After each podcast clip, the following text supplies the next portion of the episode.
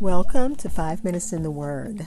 This is your daily podcast of Bible reading and insight into God's Word. We're continuing our study in the book of Acts. Remember, it is attributed to Luke, and he wrote it to Theophilus to share the gospel. And the book of Acts offers proofs of Christ's resurrection, which is what closed the four Gospels. Matthew, Mark, Luke, and John all ended with the resurrection of Christ. And here, his resurrection is abundantly corroborated, not only by the constant and undaunted testimony of those, those that conversed with him after he arose, but also by the working of the Spirit. And remember, his disciples deserted him, and one of them even denied him. So let's just listen to verses one through three of Acts chapter one one more time as we continue this introduction. I wrote the first narrative, Theophilus, about all that Jesus began to do and teach until the day he was taken up, after he had given instructions through the Holy Spirit to the apostles he had chosen. After he had suffered, he also presented himself alive to them by many convincing proofs, appearing to them over a period of forty days and speaking about the kingdom of God.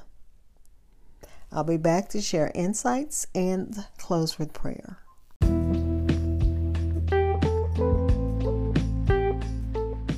Hi, this is Hope Scott. I'm your host of Five Minutes in the Word. Thank you for taking time to uh, learn God's Word with me as we learn together. Like, follow, share at Minute Words or hashtag Minutes Word on Facebook and Twitter. And my podcast is heard wherever you hear your favorite podcasts. Y'all be blessed. We are continuing our study in the book of Acts, uh, verses one through three. It's taken us a few minutes to get through, I mean a few sessions to get through, because there's so much valuable information that's going to help us as we study and uh, understand the book of Acts, which is the foundation of our faith. So we really need to understand it. Jesus told his disciples that they would be fishers of men, and surely they are. They were, enclosing multitudes in the uh, net of the gospel. And he told them that they should be lights of the world, and the world was definitely enlightened by them and their bold witness. Uh, Luke told Theophilus that he would tell of all that Jesus began both to do and to teach.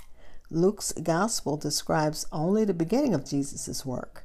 Acts describes its continuation, and the work of Jesus continues even today. We must remember that Acts does not give us a full history of the church during this period. For, for uh, example, the churches in Galilee and Samaria are barely mentioned, and you can read about them in Acts chapter nine, verse thirty-one, and the establishing of a strong church in Egypt during this time isn't mentioned at all, and that is very interesting. Acts spans a period of thirty years and takes us to about A D sixty or sixty-one, with Paul in Rome awaiting to appear before Caesar Nero. And this is the same Nero who became uh, infamous for his persecutions of the Christians in A D sixty-four. Jesus um, still continues despite the persecution. What Jesus began still continues despite the persecution. Let me say that the correct way. What Jesus began still continues despite the persecution. And as we read this, we have to think of Christians who are persecuted all over the world, even here in America. You have uh, groups that are not only uh, hate Jews, they hate Christians. So we have to remember that even in persecution, the love of Christ, the love of Jesus, and what he taught us continues. God continues to work in the world by his Spirit through and through his church. And pray, uh, we pray that the church remains strong, that the church doesn't become so embroiled in politics that they follow an earthly person and not God. They follow earthly leaders and not Christ. But let me continue. And uh, it also, he, um, Luke also told Theophilus that um, Jesus came speaking of things pertaining to the kingdom of God. So when he appeared among his disciples, he spoke to them of things pertaining to the kingdom of God. The teaching Jesus gave uh, during this period after his resurrection and before his ascension is not recorded.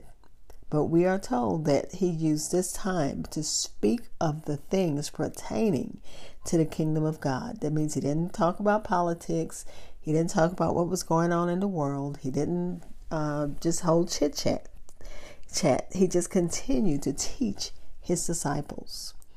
And the commentary went on to say some Gnostic and New Age teachers would like to think that Jesus used those forty days to teach his followers strange and obscure doc- doctrines.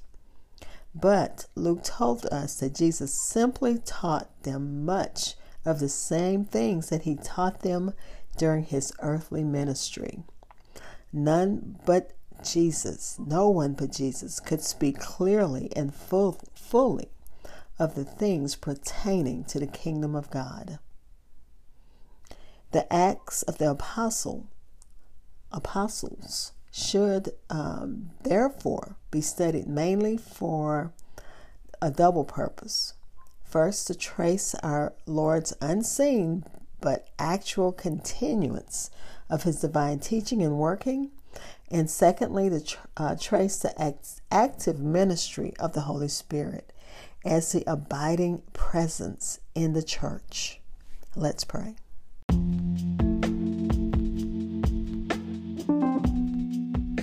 Father, we thank you as we continue to study your word. We thank you that we can study to uh, show ourselves um, approved as we rightly divide the word of God. And God, we can only rightly divide it if we actually study it. So God, as we're studying your word, open our heart, open our mind to understand the riches that you have for us. Praying for those who need you in a special way, continuing to pray for my son, praying for grace and mercy, praying for um, for uh, financial blessings so he can get a lawyer or whatever he needs to do in this time in his life, in this season in his life. Praying for those who've asked us to pray for them. The, so many uh, requests, so many prayers, so many needs. But God, we cast them upon you. Because that's what you told us to do. You told us to cast our cares on you because you care for us. Praying for those who need you for help, for healing, for provision, who need you as their lawyer in their courtroom, as my son does. Praying for those who need uh, jobs, a place to live, whatever the needs are, God, we're casting them on you. Praying for those in uh, war zones, not just physical wars, but emotional and spiritual war zones. Praying for those who need financial blessings. And, you know, the needs, again, are many. And we're praying and thanking you for answered prayer. Amen. Thank you for spending time in God's Word with me. Be blessed.